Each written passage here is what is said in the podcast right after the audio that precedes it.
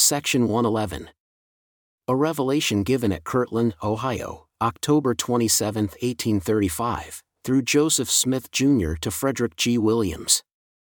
The word of the Lord came unto me, saying, My servant Frederick shall come and shall have wisdom given him to deal prudently, and my handmaiden shall be delivered of a living child and be spared.